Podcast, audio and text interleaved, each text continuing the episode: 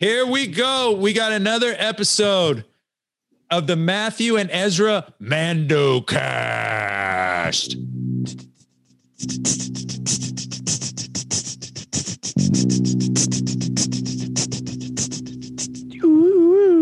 There we go.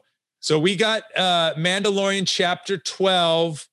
Um, the siege, we're both playing it and watching it. We've already watched it once. We have a very special guest to, today. We have Chalaine Paco. Hello. Did, did I get that right? Or what are the corrections? Are you Uh, Shil- she's Shalane. It's spelled. It's so well, spelled so weird, but Shalane's how it's pronounced. Chalaine? So uh I guess what do we say? Um a, a couple that has the force together stays together or something. You know, the, the family that That's prays right. together stays together, but it's not pray, it's the force. So I didn't I couldn't think up a clever thing to say. Um but anyway, so we're gonna kick things off as we do anytime we have a guest on the Mando cast here. Uh Shalane, we're gonna go ahead and ask you when was the first impression in your life that uh or when did Star Wars first make an impression on you um in your life and what are some of your earliest memories of uh, Star Wars coming into your life? I remember seeing ads for Star Wars movies and things like that growing up, but I I never really had like family, older brothers or friends or anybody who was interested in anything Star Wars related. Hmm. So I never saw any of the movies. Um I don't think even the prequels until after those came out. Um until I was married the first time, not to this wonderful man over here. but Okay. the Yeah, First, yeah. the first go around, Yeah. um, he was a huge Star Wars fan also. Okay. So I watched the original trilogy all in one sitting, Wow. five and six. He just did that to kind of break me in and give me a general idea of Yeah, yeah. what Star Wars is all about. And I've been hooked ever since. Nice. Wow, that is I've always wanted to do. You know what's the power sitting I've wanted to do through uh trilogy, but I think this is humanly impossible. I know I shouldn't say that. Someone's done it. It's got nothing to do with Star Wars, but I would love to go back and just watch um Lord of the Rings from st- the Oh uh the God. movies from start to finish. So I don't know how many that is. That's what 4 hours a piece. So I guess we're we're talking 16 hours. Are you talking the like if you're doing the origin like the um, the extended editions, the one that Yeah. was a minimum of two discs to watch? Yes, extended edition. Yeah. That's what I'm talking about. Um, but anyway, so wow, so you definitely earned your badge there, watching them all through one day. And if you want Um, timestamp on that. That's maybe 2005, 2006. I can't remember exactly what year. Okay. Yeah, it was pretty recently. Well, that that's an interesting time because I would say that was, you know, um, a real lull in the Star Wars stuff at that time. Yeah. I mean, they were still obviously they had all of us old, uh, I guess, people who had the nostalgia for it, but I don't think they were really producing any new content.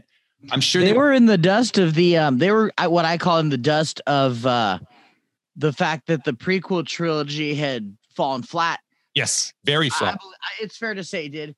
And then from that point, they pretty much were doing um relying on uh, stories from the games, like Joe Gorman referred to. They were they were just throwing out so much literature. I think Marvel had got the rights back to the comics back then, right. so there was a whole bunch of side things. They were really rely, and that's when they were also. I bet I think that's when Disney started the ball rolling. Probably. It would have taken them that long to acquire it all. Yeah, probably. And I mean, in the from the time of 2008 through 2018, um, obviously there was just a flurry of uh, just cartoon or animated series, and then obviously we jump into the movies and the, all the different the kind of the the reboots um, of the cinema. So yeah, okay. Okay, so that's a good timeline. So that's still a chunk. You still have been, I I guess, what you would call um, pretty significant fan for a while then. Um, so so let's get into it, guys. Time. yeah, let's let's get into the Mandalorian chapter. Tw- was it twelve? What are we on? God, we're already in the fourth episode of this season. Um, I'm going to come right out and say it. This is not the best way to start dialogue um, because it's a little bit too uh, finite in my statement. but I think this has been my favorite episode this season so far. The other ones, it's kind of like, oh, well, here and there, whatever. But this one, I really like. It felt like there's some nostalgia in going into uh um Empire defended base that always brings me back to a new hope when they went in the Death Star. You know, the first time we hear about the Death Star. Like obviously this wasn't the Death Star, but it was a fairly well defended base that needed to be taken down. And so anytime I come across these storylines of taking down um, a, a, a stronghold, then it's kind of like, oh, here we go. This is this is my memories of Star Wars, right? So I really enjoyed this one. How what do you guys feel about this one? Your sir. Well, um, yeah, I like that the infiltration aspect of it. It just had it did it had that feel. I mean, for starters, w- wasting loads of stormtroopers, just yeah. plowing them over, and right off the bat, you know, one thing the things that crosses my mind is the way that he's such a he's cold blooded. It really shows how cold blooded he is. He's able to go in there and he with I don't I shouldn't say skeleton crew because Cara Dune's also a badass. They're all so much more skilled than the people that are in th- than Luke, Leia, and, and not yeah. to take away from Han, but these guys are just they're very seasoned. It's what they do day in and day out. With yeah. very little training, the Luke and Leia characters, like when they first had their their interactions with the infiltrating bases and things like that, they they didn't really have a lot backing them. They were just kind of no, they got they ended up in a trash chute. Yeah. Right? It's not a very good outcome, I don't think. No, with some kind of a trash lizard trying to eat them up. And then the whole time for this one, we're sitting here just we're knowing that something has to happen because, like we mentioned, it being halfway through the season, and only one of the things has happened that we remotely even saw. It's just been a huge teaser of a season. I mean, yeah. we wanted everyone's Boba Fett, Boba Fett. We see the armor not on him, and it ends up being Boba Fett's just uh, uh I don't want to say a shell, but he's not what we think he is. We're hoping on Sabine Wren. She she doesn't show her face. It's just it, it, she doesn't show up at all. It's other it's it's Bo Katan and the Mandalorians themselves. Right. You go into this. Uh, Yoda, uh, Baby Yoda has yet to exhibit. He finally uses the force oh, here. I was thinking of you when he did that. I go, oh no! As I go, oh, this is against what we were, you know, our hypothesis was. It yeah. has to be something big, but it was for a couple of uh what what do they call those? Uh macaroons. Macaroons, yes. Space macaroons. oh man.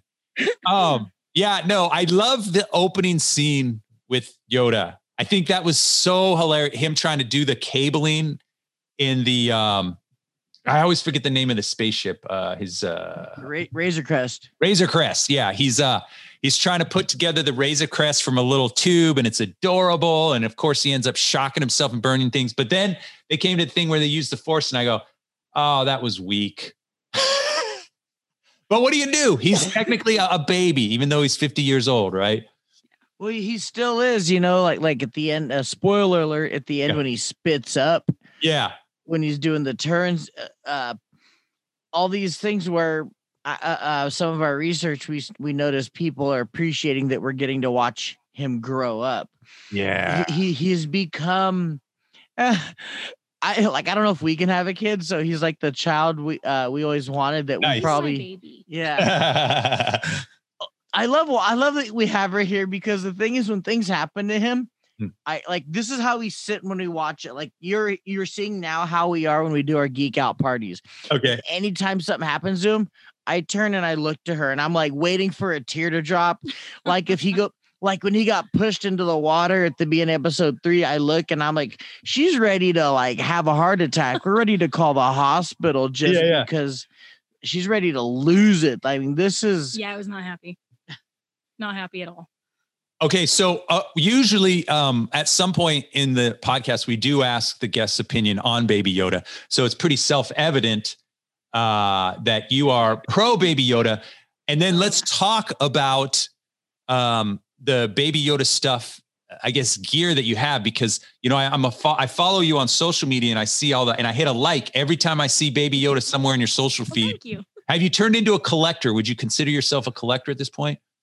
I believe so. I believe Yeah. I've turned into a, um, a, a curator of some kind. I, I have a, a definite appreciation for him. I fell in love chapter one. Like Yeah. I've been hooked, and I was so upset when the first season ended, and I we have to wait a whole more year for.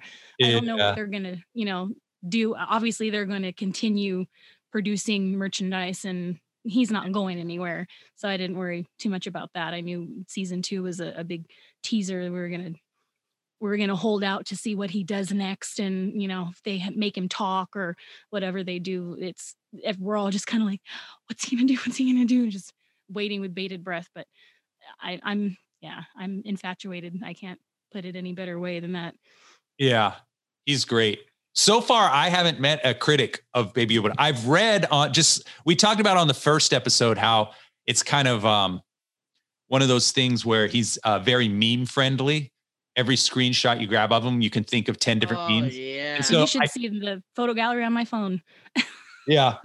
So it's like it makes sense that people kind of were hating on, on him early on, but I think overall it's just uh, it's a fantastic um, part of the story. I think just the twist and turn. You brought up talking. That's an interesting thought. What do you guys think his first word is going to be? Yeah, uh, do you th- okay? Well, actually, this is a two-part question. Do you think he's going to talk um, in the development of Mandalorian, or and if so, what do you think his first words will be? you have a take on that or you want me Damn. Man, that's such a good question that I had never even crossed my mind at all. Cause I, I would I would think, okay, so now that you brought that to our attention, Hmm. something that involves what I'm here for. him acknowledging Mando as his father, Yeah, something close would be to it. If he has learned the term Mando, Yeah. because we talked about this last We night. share a brain i was thinking that too i was like it's either going to be mando or dada something Yeah. Dada. or something and we are gonna they, they we talked about this with the joe gorman one. How far can they go before they actually decide that we're not gonna be able to keep having him tote him around? I said there's gonna be a point and it's gonna crush our souls when he finally has to separate from what we call Yido, the mm-hmm. child. Mm-hmm. She's eh, there's going to be a separation when maybe he finally gets to the end goal, and you're going to feel this that may be where Mando takes his helmet off and decides that his he's done. He doesn't want to be one because he did his ultimate task, and we're gonna be crushed when we finally see him. the prospect of that clan of two having to separate for good Yeah. it's gonna I, I don't even want to think about it and i'm getting teared up just thinking about it but i don't think they're gonna have him talking this season i think they're gonna make us wait do do either of you know much about the bond? Well, okay, so this is this is actually tricky because he's referred to him as a foundling, and we know that at least in the cult that of Mandalorian that he's in, foundlings more or less are trained as a Mandalorian. Mhm. Um, so he referred to him as a foundling. I wonder, so does that possibly mean that he has to be in Baby Yoda's life um indefinitely or what do you think? Or I does it don't know how much authority the armorer has but that's pretty much what one of the last things that she said to him was that his task would be to uh, look after the child and that was that was his responsibility until he found his people or found his home planet and was able to put place him where he belongs more or less so at least it's one of those well you're you're his guardian until you can pass him off onto someone else She treats him like how Mando got treated. pretty Yeah. much like hey, you got raised though you weren't one of us. We made you one of us until you were, you just never got a home because yours was taken. yes. It's not. It's obvious that Baby Yoda has a home. Yes. they- and they're they just he does yeah i mean they know he's force sensitive they, Yeah. there's just they they have just enough of a hint Yeah. to know that well he's got to go somewhere because it's not with you. Well, I mean he's he essentially stole him. Yeah. He rescued him. Well, he was a he he was a um bounty. I mean, plain and simple. He was a bounty, and at some point, he switched from uh, like we talked about this amoral character where it's just get the job done to s- okay now i'm going to be taking a moral stand because i don't feel comfortable with this empire um scientist poking and prodding this little green thing and then i guess at that point he officially became a foundling Yeah. um so yeah um yeah And so i guess code doing that in the first place. So who knows what other rules or regulations of the Mandalores they're going to have him kind of bend or twist to kind right of keep the story flowing. Right. And I I'm so happy that I'm actually um working my way through the uh Clone Wars animated series while I'm watching Mandalorian because I just literally watched in season 3 I watched some stuff on uh Mandalore and where the intrigue is kind of starting because the trade republic is doing some sneaky stuff with them. They haven't yet fallen. So that um that story that bo-katan brought up in last week's episode about the fall of mandalorian or of mandalore i'm like oh i might be able to i don't know if that's in clone wars but at least i feel it's being pieced together for me you know? It's in Rebels.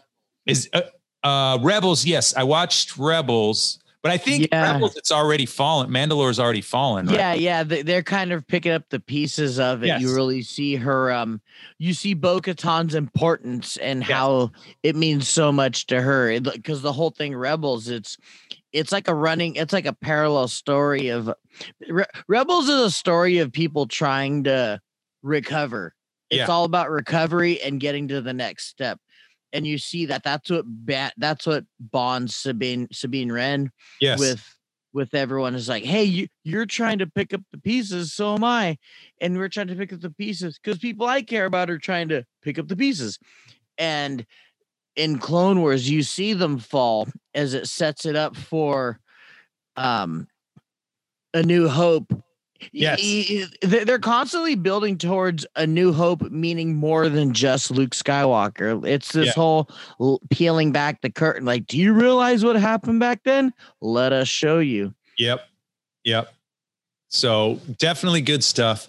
Um, I, I I wanted to ask you. So one of the things that I really liked about this episode was, oh man, the speeder bike chase in this episode was so epic.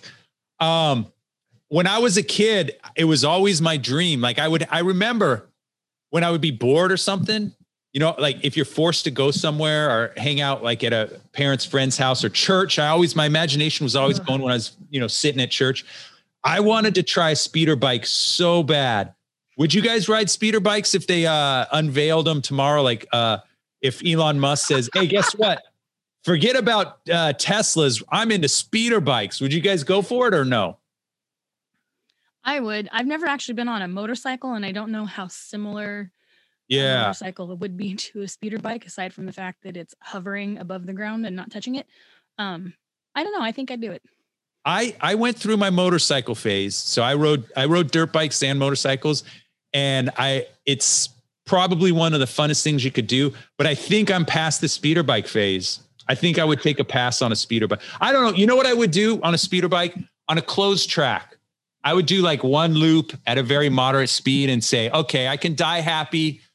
The the the dream I had since I was in like second or when did I see it? Probably third or fourth grade. It's been fulfilled.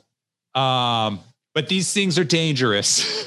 Yeah. Depends completely on the conditions, the terrain. there you go. Is anyone chasing you? Are you trying to get away from someone? Are they trying are they shooting? Do You do hear pew pew pew Yeah. Then you get a little crazy, I guess. on you know those those things factor in very heavily. So Yeah. I could see them actually developing a magnetic track and get at least making them be able to float, and they wouldn't travel to the speeds that they do here, Right. but you'd at least get A floating some- station. Yeah, they could do like virtual screens on either side of the track too to make it look like you're going a lot faster than you are. That's really true. Yeah. It's a it's a brain trick, right? Just like the roller coasters where it's just a video, but you're the seats are going like this, and so you kind of feel yes. like you're on that roller coaster. Yeah, that would that'd be sick. Um, so what are your what are some of your favorite scenes from this one, guys? As much as I hate seeing him get hurt, that scene where he's in that little exhaust, like little uh um what do they call it? A the exhaust port. The exhaust yeah. port with all the plugs. yeah. I was watching this and I told him, I, I know I'm not going to be the only person who makes this connection, but I'm watching him holding the wires and Mando trying to explain to him what plugs in where, you know, take that one, put that one where the other one was supposed to be. And I'm thinking, I am Groot. like he's oh. having to like this button or that button. Which one do I not push to kill everybody? And I was thinking it's it's not going to go well, but let's see where they where they take this. And it, yeah, I don't like seeing him electrocuted, but you know, he did a cute little sneeze afterwards. Like, yeah, yeah. Hey, daddy. It's like, oh, my baby. He does so many cute things. And I'm like, I can't stand it. I I didn't. That's probably my favorite. I didn't put it together, but you're right. That was very similar to Guardians of Galaxy. Um, I watched a couple other reviews, and some other people made that connection to it. Like, and that reminds me of Baby Groot. And I'm like, I don't know how much um, did Favreau have anything to do with Guardians of the Galaxy. I don't know if he directed that too, because it might have been a nod. Director. you know, it's Very like cheeky if it was. Yeah, it's some. It's uh, it's funny she said that. Yeah, uh, because it how you mentioned uh the writing being cheeky back when you did the one with Joe Gorman and um I think one thing that Disney is doing, this is like some kind of conspiracy uh, theory type. Give it to me. Talk I'm going to go into, but because they own everything, yeah. they they know that people who like Star Wars might yeah. not like Marvel, people right. who like Marvel and vice versa, and furthermore may not like actual Disney stories, Pixar, all the stuff they own. So there's they probably have this thought that either a eh, we're gonna get them to like this we're gonna get them to like something right. we've done. The the the tale of redemption or the tale of a, something cute or yeah. whatever it is there whatever storyline.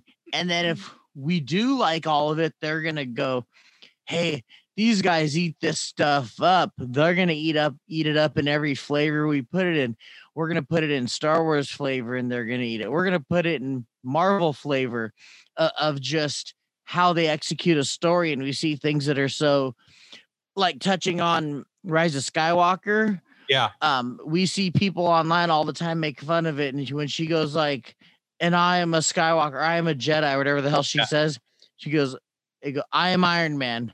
Like oh. it's, it's the same you can almost put the put movies next to each other. Here's how they did it in Marvel and Star Wars.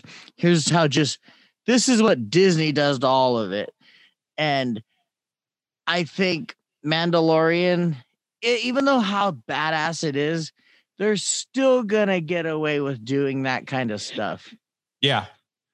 So I did. I just did a quick check. So that's it. Very interesting that you brought that talk about. I want to expand on that a little bit, but quickly, let me just go back. I think James Gunn actually did both. Okay. Guardian. Oh no, because he he had a controversial tweet, right? He he's a he's a victim of a cancel something. Yeah, he's part of cancel culture, and he came. uh I feel like Kathleen Kennedy is this is the binding uh person between it all. Could be. Um, that could be. But so your your thought on the conspiracy, what what I call um use use the word formula. Um, I call it algorithm. So I agree with you because I feel that there is um in pop culture now, and let's apply pop culture to a very big swath. Um, we'll call it movies, we'll call it um um, like entertainment, like you know the series. Um, we'll call it music too, um, mm-hmm. or pop culture, and we'll call it fashion, right? So there is a through line in every genre of kind of a way of doing things. And I think Ezra, we touched on this uh, when we had our non-Mando cast when we were talking about the music industry and, and writing and producing. But um, I agree with the way you say dialogue is delivered being similar throughout multiple movies. And I've been noticing that more and more. And I've also been noticing that most movies that are blockbuster movies now, um, actually, I can't say that. I can't say that. I was going to say rely a lot less on um, character depth and a lot more on situation and um, um, like scenario, situation and scenario. But you can say that. That's fair. You think so? Okay, because what I was going to say is, for some reason, and I and I try to compare. I try to be a non-biased student of um, storytelling in Hollywood movies from when I was younger till now. And I always feel like, for some reason, movies of the '80s, I always felt deep, more deeply connected through the to the character than the scenario or situation.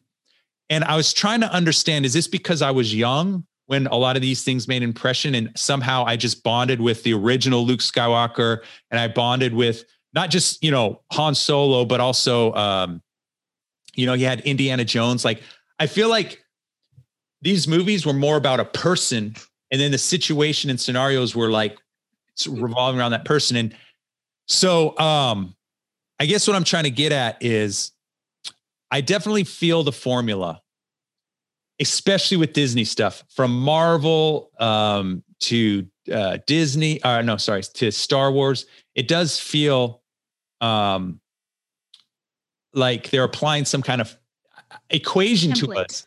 And it, there's not originality. That's what I'm trying to get at. Is. I love the Marvel franchise, but sometimes I just feel like I'm watching the same thing over and over again.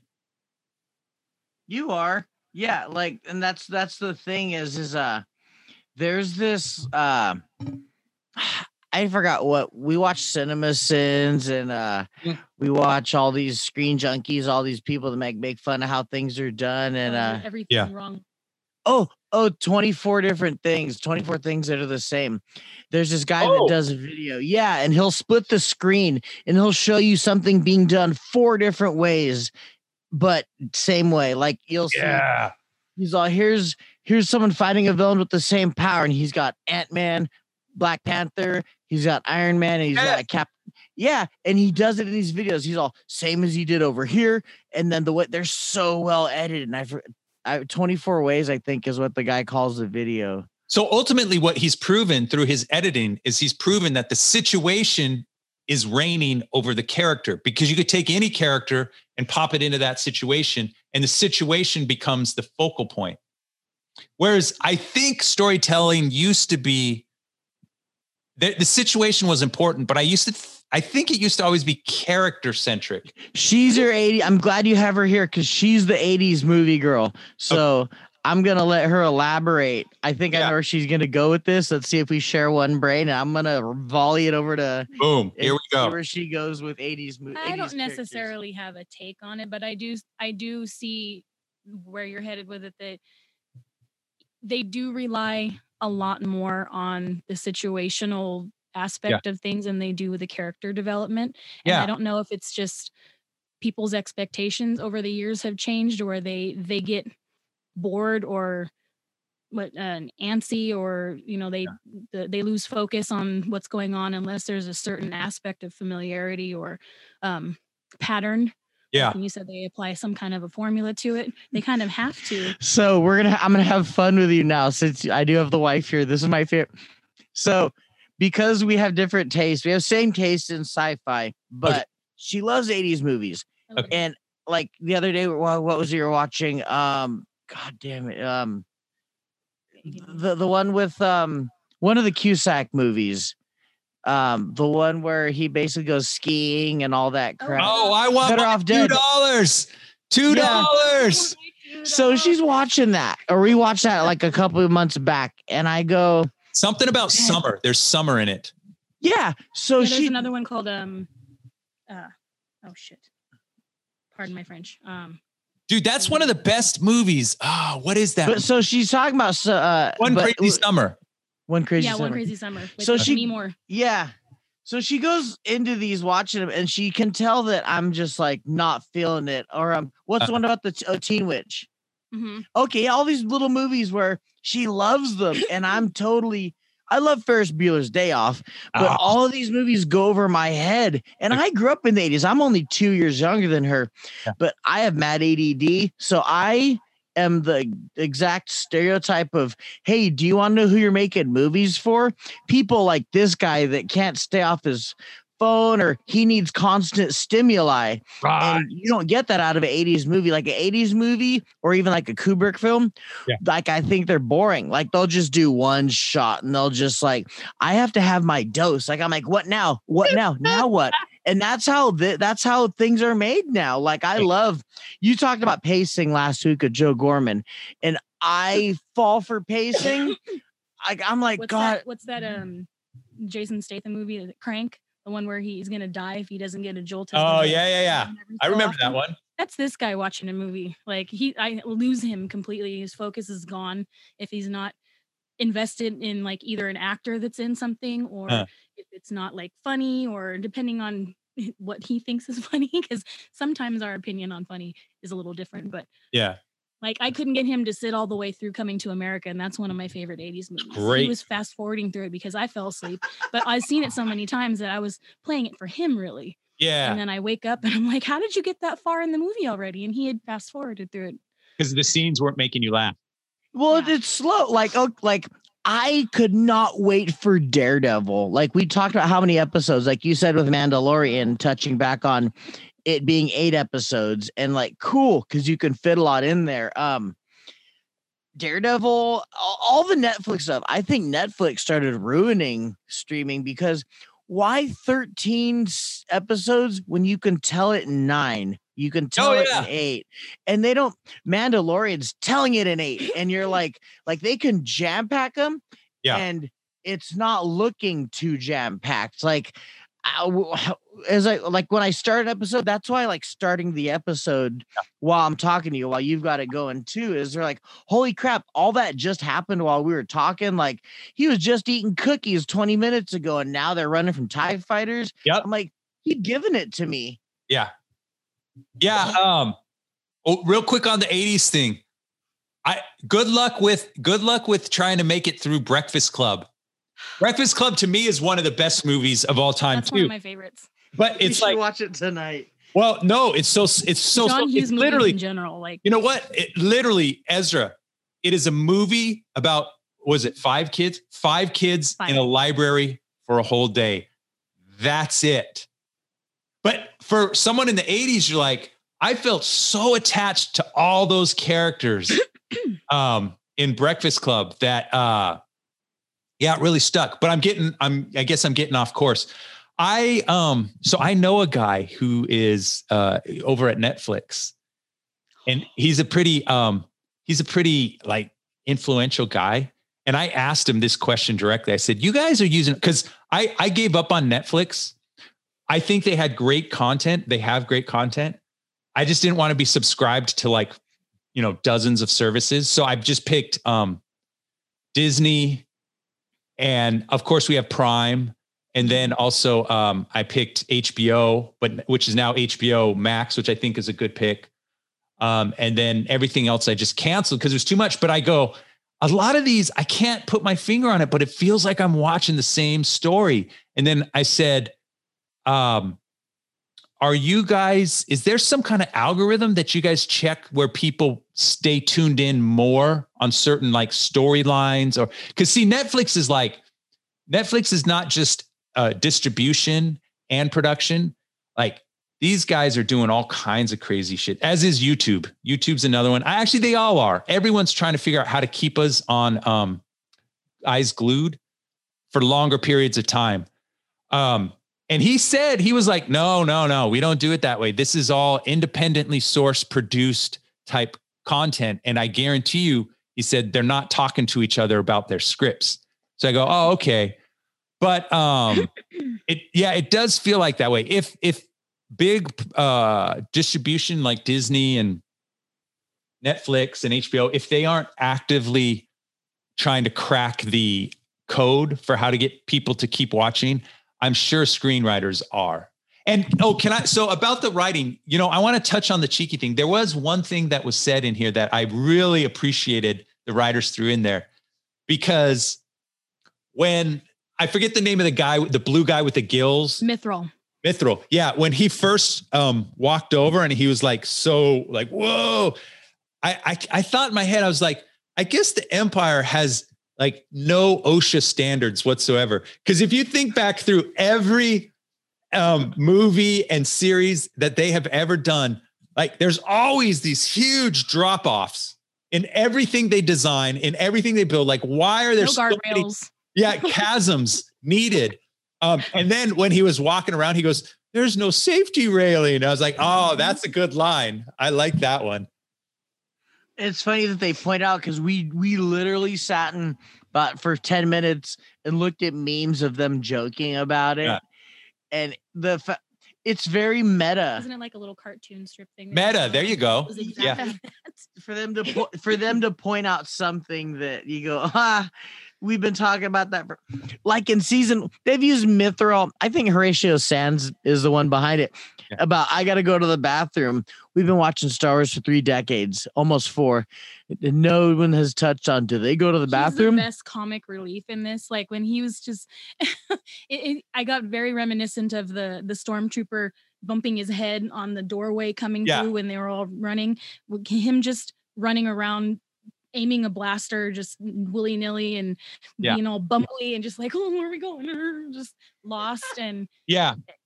it's very it's it's not necessarily that you need that comic relief but it kind of cuts the tension a little bit I think it's I think it's I th- that comic relief is actually really good. Um I think it was for some reason that last trilogy of uh 7 8 9 the one-liners were just really bad. But I felt that way about the most recent Thor uh, Rag- Ragnarok.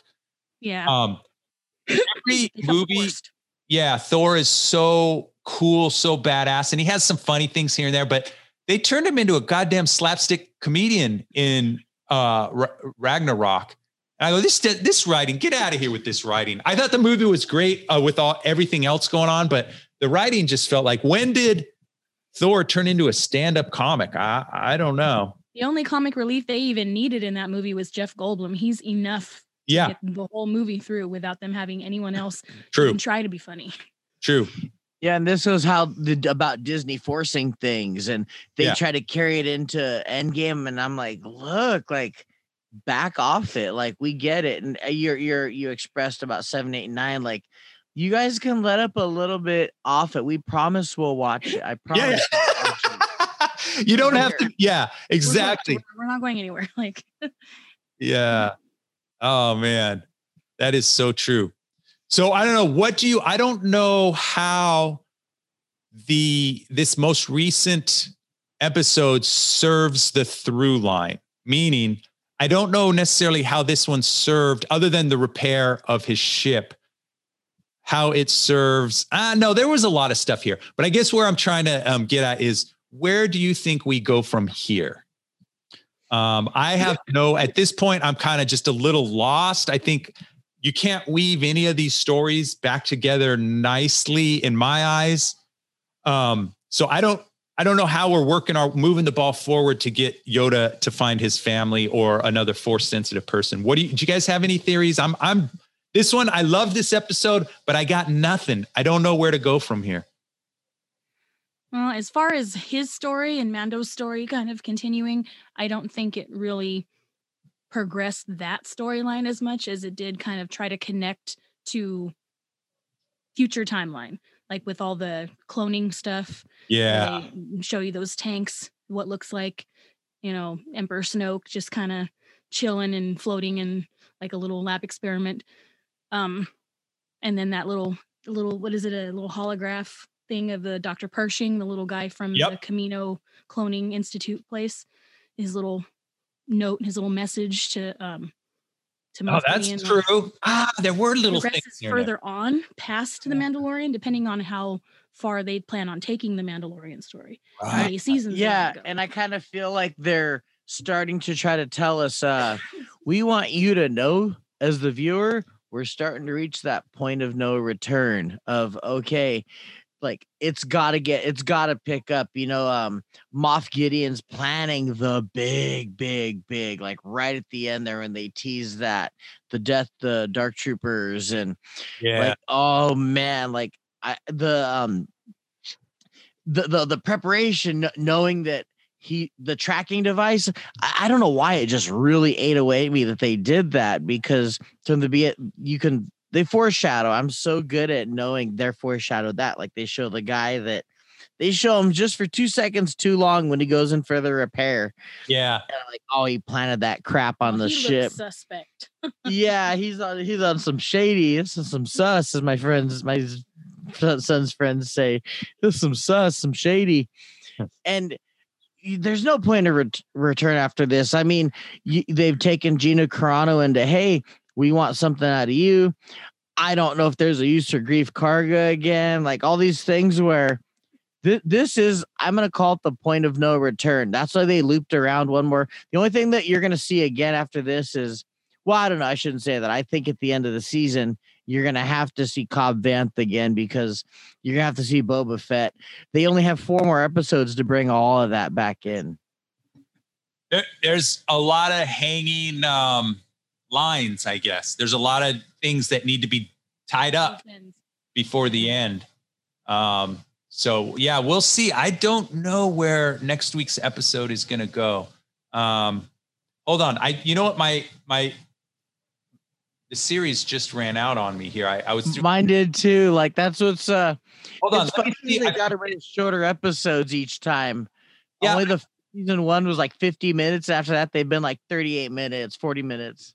yeah. What, what in the heck was the last scene on this one? I'm forgetting already.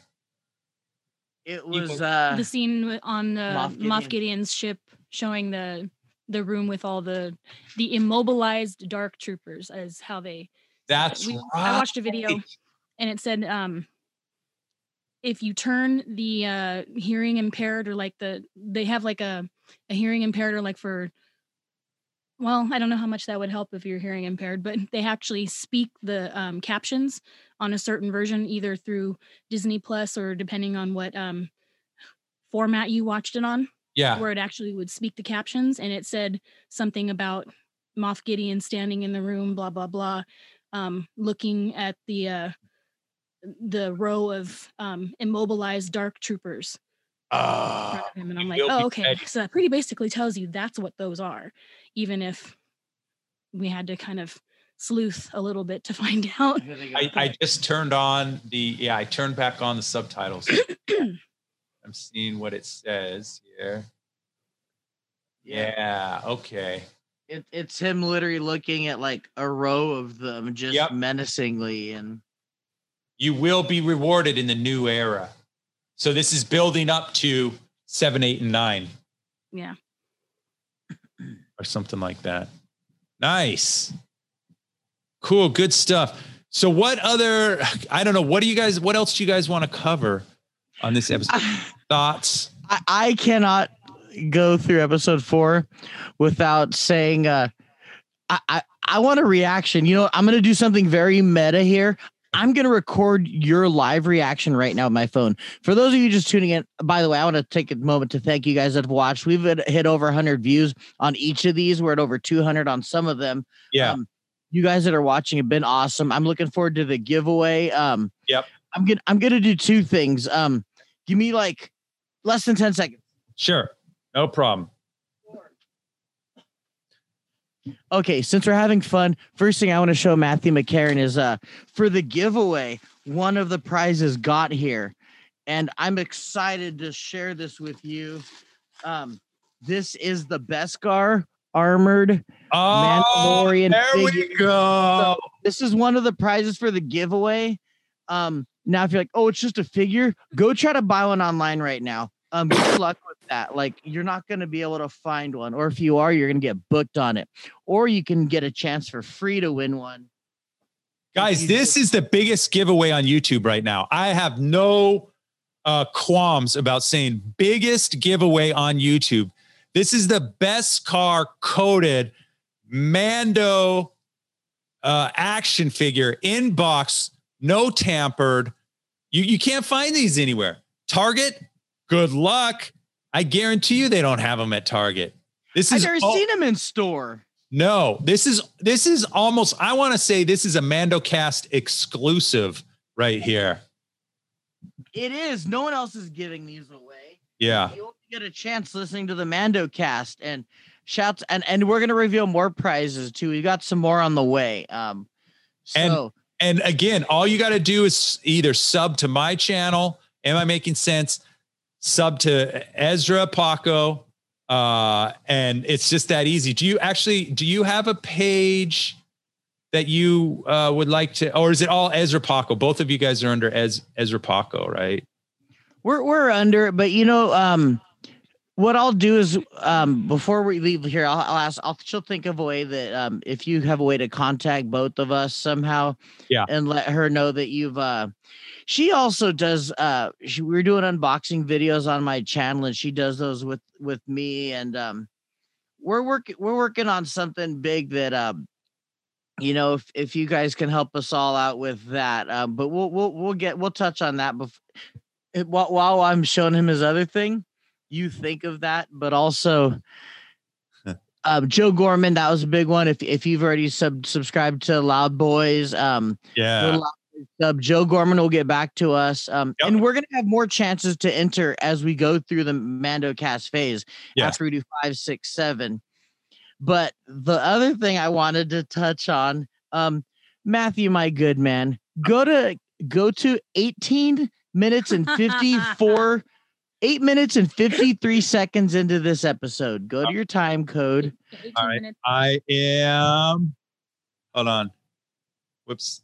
What's happening? okay Eight Yeah, I- Okay, I'm at eight forty six, forty seven. Yeah. So right at 1853, I want you to pause this. Paused. Yeah, okay. Um, all right, I'm gonna pause it too. Oh crap. Um, so go to it now. You're gonna see a scene where they're entering a uh, tunnel. Um, What? Ma- Ma- This Mando and Mando and company are going into a tunnel actually, right at 1853. Oh, 18. I'm sorry, 18. Okay, hold on, hold on. Yeah. All right, hold on. Let me uh film you doing this too here. F- keep keep filming him. And uh I, I just want to see your reaction. I never get to film reactions, so I'm sorry if I'm going off on a no, tangent. Good. But this is the funniest thing. Destroy it. Okay, 1853. You're right after destroy it. Go really slow. Um, now watch right after the laser blast leaves uh Greef Karga's gun. Hold on, I missed Or it already. Okay. Yeah, right after he 45. says destroy it. 40, 48, 49. Yes, See, yes. what? Right when the word destroy it's on the scene before the blast. Look to your left of uh our boy Apollo Creed. Oh no. What do you see? A laser that didn't come out of his gun. No, not that. Um, oh, I should take a picture and send it to you. Right at 1854. Oh no, It's- there's an arm. Oh no, there's an arm. and there's a guy in jeans. Oh no. yes, there's a full on Oh like no! How did you find that? we Oh, watched. no. This is a shout out to another channel, and they owe us a shout out. I'm gonna reach out. This will get us views. Um, I want to reach out to Star Wars Theory. He runs a live watch party. So while we watch, when we're here, like how you see us in the room, when we're watching, we sit here and we go. Um, our our, our phones are running on YouTube, and they do a live stream or people comment, and someone goes, "Hey, Star Wars Theory, um." Check out 1854 and he goes what there's a dude in jeans and a probably a Seiko wristwatch Yeah, a yeah, yeah. Timex And it's a total polo shirt too. You can tell the short sleeve polo shirt. yeah it's so obviously there and it's uh Shalane just sent you a pic of a Oh, meme no, I sent it to you. oh she sent oh I'm gonna send this to you right now too she sent me a a, a meme I found this either today or yesterday, and I laughed my Yeah, like I I, never I Oh. never have you just check your phone when I'm doing stuff with you, but somebody already made a really funny ass like this is gonna be f- a great running gag for about 10 Ah. days. jeans guy. Oh no, I want I want that toy. If we can find that toy, I want it. I'll They pay need a, to make it happen. I'll pay like 50 bucks for that figure right now. Like if somebody does, Oh. I don't even care. And they and they have such a good shot in this packaging too. Retro collection collection series jeans guy. I love it. In my opinion, that is just as epic as the Starbucks cup showing up on Game of Thrones. Like that, there's Oh, no way. Do There's tell. I haven't seen that someone yet. Oh God, there's a scene with uh, Daenerys Okay. sitting at a table, like at an inn or something, and um, she's looking up and talking to someone else in the in the shot. And right in front of her on the table is a Starbucks coffee cup, Oh, just like the little disposable ones, just like very obvious, very out of place. And I- if they I was a big fan of Game of. Thrones, or not a big fan. I watched every episode religiously. Um, my wife was a bigger fan. I I could not take the heart like season after season, just the heartbreak and the letdown of Game of Thrones. But I kept watching it, and I what I tell everyone is I say it was a great series. I loved all the characters, but if you haven't watched it, just don't watch it. Yeah. Because it's so heartbreaking. I you can't when when I after Red Wedding, I looked over at my wife and I said, "Why are we watching this show?" and she goes, "Well, we can't stop now." And and then I go, "You're right." We're Yeah, so we're in far too deep. No, we just in too deep. all After at the red wedding, you have to find out what goes. Like I once that happened, I was like, I'm so disgusted, but at the same time token, now I have to. You know what? I man, I should have put that as my background. Maybe I'll put the jeans guy in the uh, as my background for next week's uh, Mando cast. Dude, it's It's so hilarious. hilarious. Like It's like fantastic. all this this chock full episode with so many things. We're like, what's gonna happen? I'm like, but what about Jeans guy? And it's this is I, I- I'm so stoked on it. Like I never get to find out about these things until way later. And Yeah.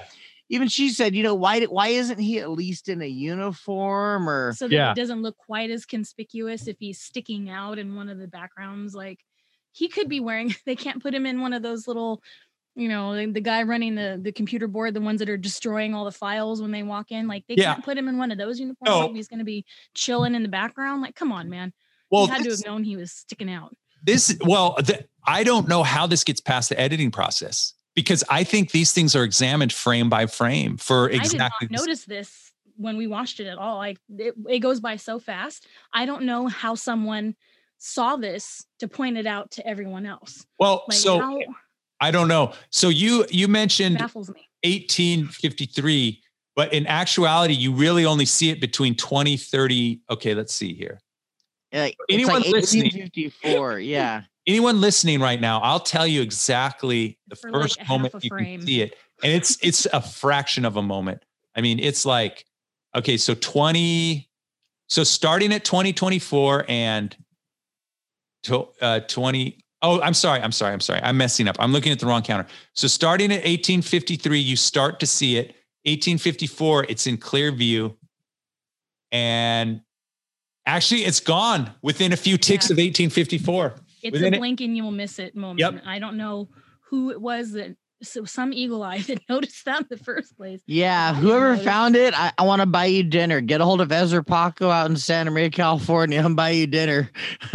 well 'Cause this is dope. I and I, it had to have been an, another editor, uh, someone who edits for like a, a living, right? Because they probably were just like, wait, something's fishy here. The people that spot these things, like I, I never have. Like my attention span is, and I never watch. I've never watched anything in my life long enough to find any. And there's a lot of continuity errors and like Marvel stuff. You can see like where Spider Man's mask is damaged, all this stuff. But this, that was like a blip. That's a Yeah. blip. Right. It's a blink of an eye, and you're like, dude. Oh my God. That's a good one. That's a good find there. Whoever whoever How got that. times did Man, we watch it and fast forward and rewind it, trying to find it before we actually was able to freeze it in just the right spot. Like we heard about it. We're like, no, there's nothing there. And then we watched it maybe half a dozen times. And then he finally was able to freeze it in just the right yep. frame. Yeah, because he did too. Like Star, the guy that does Star Wars Theory, he's like, he does great, great videos. They're good recaps. Like if you want to touch on stuff okay. that we don't hear. Yeah. But um, we we we touch. We do the um, not the not the poor man's take. We do we, we do the casual. We're the Star Wars. We're lay people. Lay people, and that's cool. Like that's why I'm glad that you you were cool enough to have me invite Shalane on board because we, we we watch all the theory videos and yeah. Uh, and then we kind of like develop our own opinions because no one's wrong on a theory. Nope.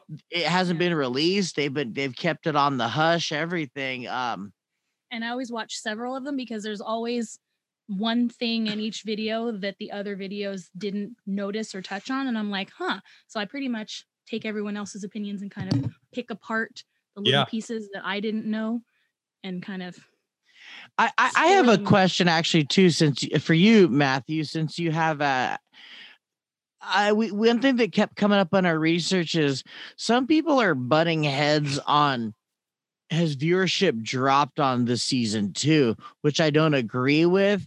Um, if as if uh, people are waiting to binge the whole thing when season when episode eight finally drops.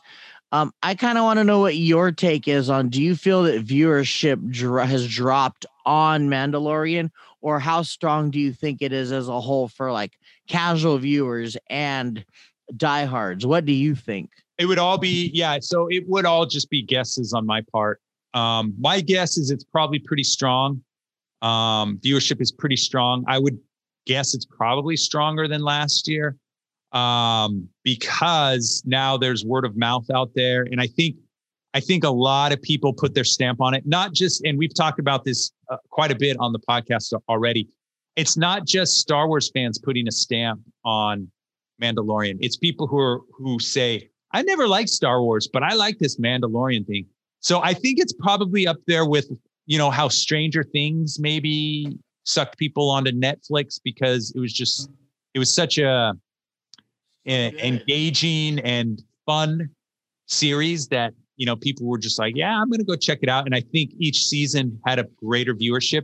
But ultimately only disney plus knows that. I mean everyone else is just speculating on um, how many people. I think here's what i think.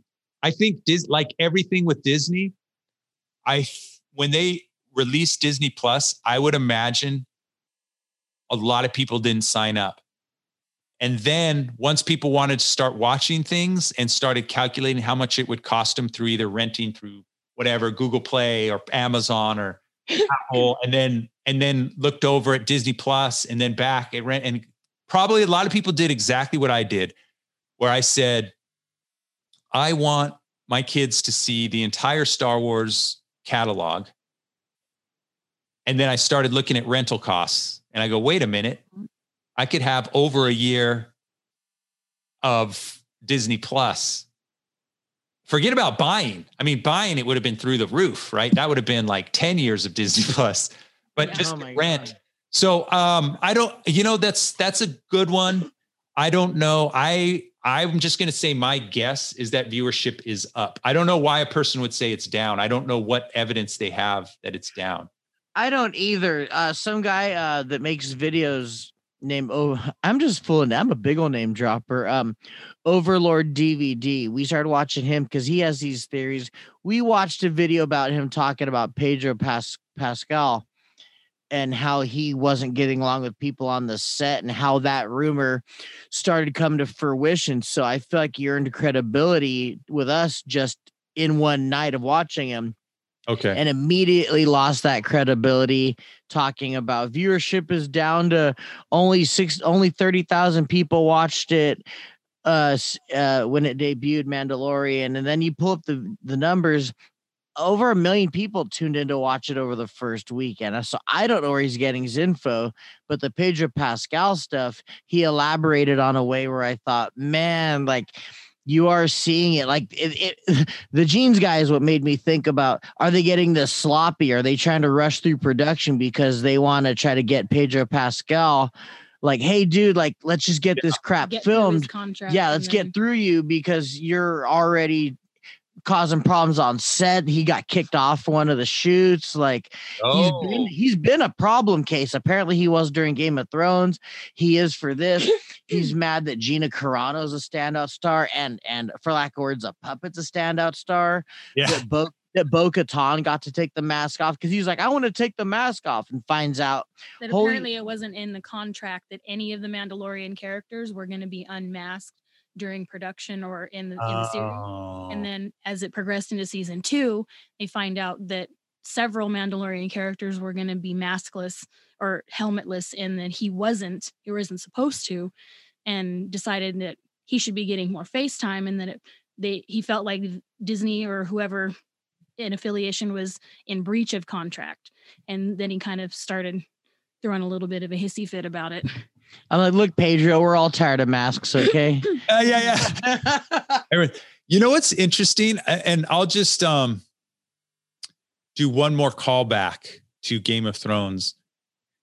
Of all the seasons, like there was a lot of troubling episodes in Game of Thrones, but the one that actually made it hard for me to sleep was the one where Pedro, his demise, Yeah, because he's Remember in that? it too.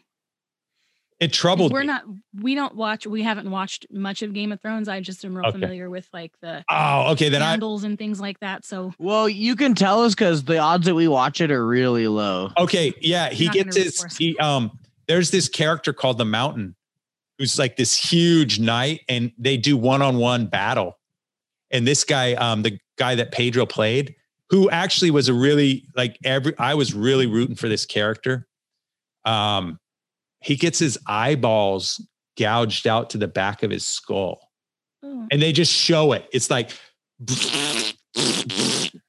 and and I was watching that and going like, "Oh, oh." And then I went to I went to bed and I was like, I hadn't been troubled by something I saw on television since probably, you know, like middle school. But that was just something like I couldn't get it out of my head. It's like, ah, terrible. Holy crap.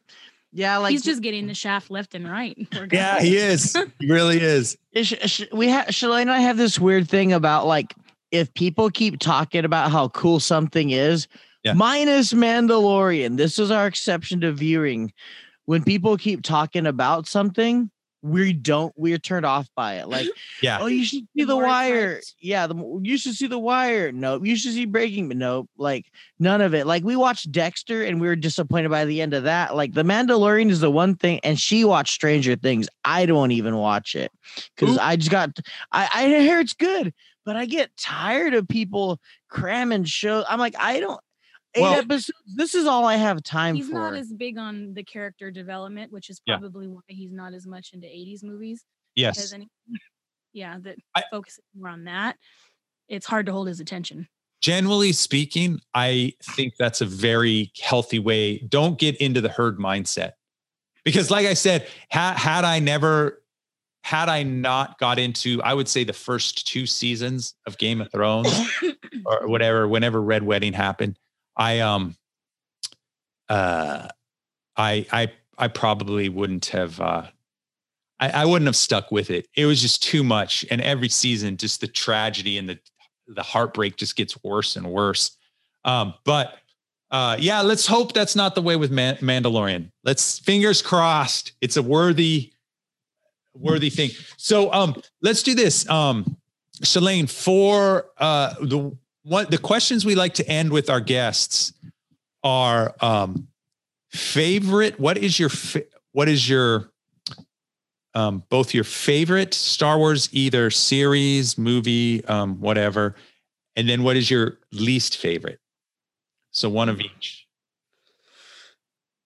Ooh, ouch um No judgment. This is a safe zone. really given it that much thought n- despite really really liking the mandalorian the original trilogy Yeah. because it's the first exposure the first experience i had with star wars Yeah. is probably gonna always be my favorite Which of the three movies? uh mm, even harder to pick um probably new hope because it's uh, the very beginning before you have all the backstory before you have all the conflict it's where you're Yeah. you feel like you're you're you're in it right alongside Luke Skywalker and he's you know it's a harrowing journey and whereas everything else kind of feels like well it is continuation because that's how sequels work. Yeah but um and i think my least favorite oh probably episode three. Okay. i just yeah yeah. despite you know like the, the characters like darth maul and stuff being in it it's just it's just too much. It's and, and the prequels all have Jar Jar Binks, and he's probably my one of my least favorite. yeah oh he's hard yeah it's hard to like that guy I know it's her question, but because we share a brain, I she I think she's afraid to. She's such a sweetheart. She doesn't want to say. They made Anakin so bitch made. Oh yeah, The sad like when we oh, watched Oh. it, she- I we all three of us share a brain. All three of us, because I say I I used to say this. I used to say episode two of Star Wars wasn't just the worst Star Wars movie, it was the worst movie ever made. And I say that because of the way Anakin, the guy who was playing Anakin, is just every scene he was a crybaby. Every mm-hmm. scene. And then in he was so emo through the whole thing. So emo. like that's the word. he He's was an Mr. Emo. e-boy, as they called him. And it was just it's really hard to stomach. just Oh. Ah. watching. I just wanted to. it's to the point where when he's burning in the lava, you're like, finally, like now this is something you complain about, right? Like you don't complain about all these other problems. You're being burned by lava. Okay, now we accept a little uh whining on your and part. Obi Wan's trying to tell him like, dude, don't try it. This isn't going to work out well for you. Yeah. And you get um flashbacks of like your mom telling you don't jump off the back of the couch because you're going to hurt yourself yeah, and I don't want to hear you cry. And then you do it anyway. And of course, you're bawling, you crack your head on the floor. yeah, Well, see, that's what happens when you do that. Well, you have that kind of moment with Anakin where you're like, he tried to tell you. yeah, yeah, yeah. you twerp. Those ones, I tried to tell you. those ones were definitely um hard to stomach. But I I went back and re- rewatched those three. I, so with the kids, since I've watched all the movies now, I'm I still think it's terrible what they did with his character in two and three. Um, but for me, really, even two, like his whining. But I think maybe the last nine for me might be my least favorite. Right, right now, I I don't know. Um, but yeah, it goes goes back and forth. That two and three was hard for me. I mean, here's how hard it was. Okay, actually, uh, just to be completely transparent, um, I had watched one and two in the movie theaters um, back in 99 and 2001 or whatever they were released. I never watched three. I said two was so bad as a Star Wars fan, I refused to watch three, but I went back and watched it because I was bringing my kids into the Star Wars. I don't think I did either. Yeah. And so that's when I finally way watched They're going to redeem like, themselves with this movie. that's right. So I didn't watch it until this year with my kids. Mhm. Um, and so yeah, that's that's how bad those were for me. And Jar Jar Binks was a huge um and how despicable was it, Anakin getting rid of all the younglings? That's Oh. probably the part where I'm just like, really, bro? really? That's. I know Darth Vader turns into this like massive prick of a character like Yeah. later on, but this is how he begins yeah. in that path. And I'm like, that that's that's really gross. Yep. What it does do is it takes away from Return of the Jedi when he throws Palpatine down the chute. If- When you know now, you go, dude, that barely makes up for it. You killed all these good people and you kill one a hole. Yeah. Like you didn't make up for it. We thought he did, and then the trilogies just undid it all. yeah. Same for that's why episode nine sucks because you're like, these have been cool, and you're like, oh, it ends on that. Yeah. Well, crap. You're like, man, everything you're doing is ruining the original work. Yep. I think so. I think so. Well, guys, I think we did a really good in depth dive here of chapter 12, The Siege. Like I said, I thoroughly enjoyed this one. I love, from, actually, from opening scene to last scene, this was just a, a really awesome um, show for me. I liked starting off with Yoda trying to fix things. Um, and then on through the speeder bike chase, the infiltration, or I guess the infiltration, the speeder bike chase, and then down to the last scene of we're seeing what the next big you know adversary is. So yeah, this was an, this for me. It was a hope a pretty good episode. I I really enjoyed it. And I know Uh, we were all looking forward to whenever that speeder bike chase was going to take place because they showed it in the trailer Yeah, for season two, and we're like, when does that happen? right. And it, it seemed like we were all kind of just waiting. We're like, okay, we need something that reminds us a little more of Yeah. backstory. We need something a little a little nostalgic. Something Throw it that looks there. like Star Wars. yeah, yeah. nostalgic. There you go. and it definitely was. That's it. I wasn't disappointed. Nope. Cool. All right. So we'll go ahead and wrap this one up. Uh, thank you everyone for listening. It's been another fun show. Uh, and definitely join us next week for Yeah, thank you guys for doing the giveaway thanks for having again. Yeah, and thank you for having Celeane. Like, Yeah, this means a lot this to is me that you great, had Celeane. here. And shout out, shout out. Th- this one goes out to my man Jeans guy.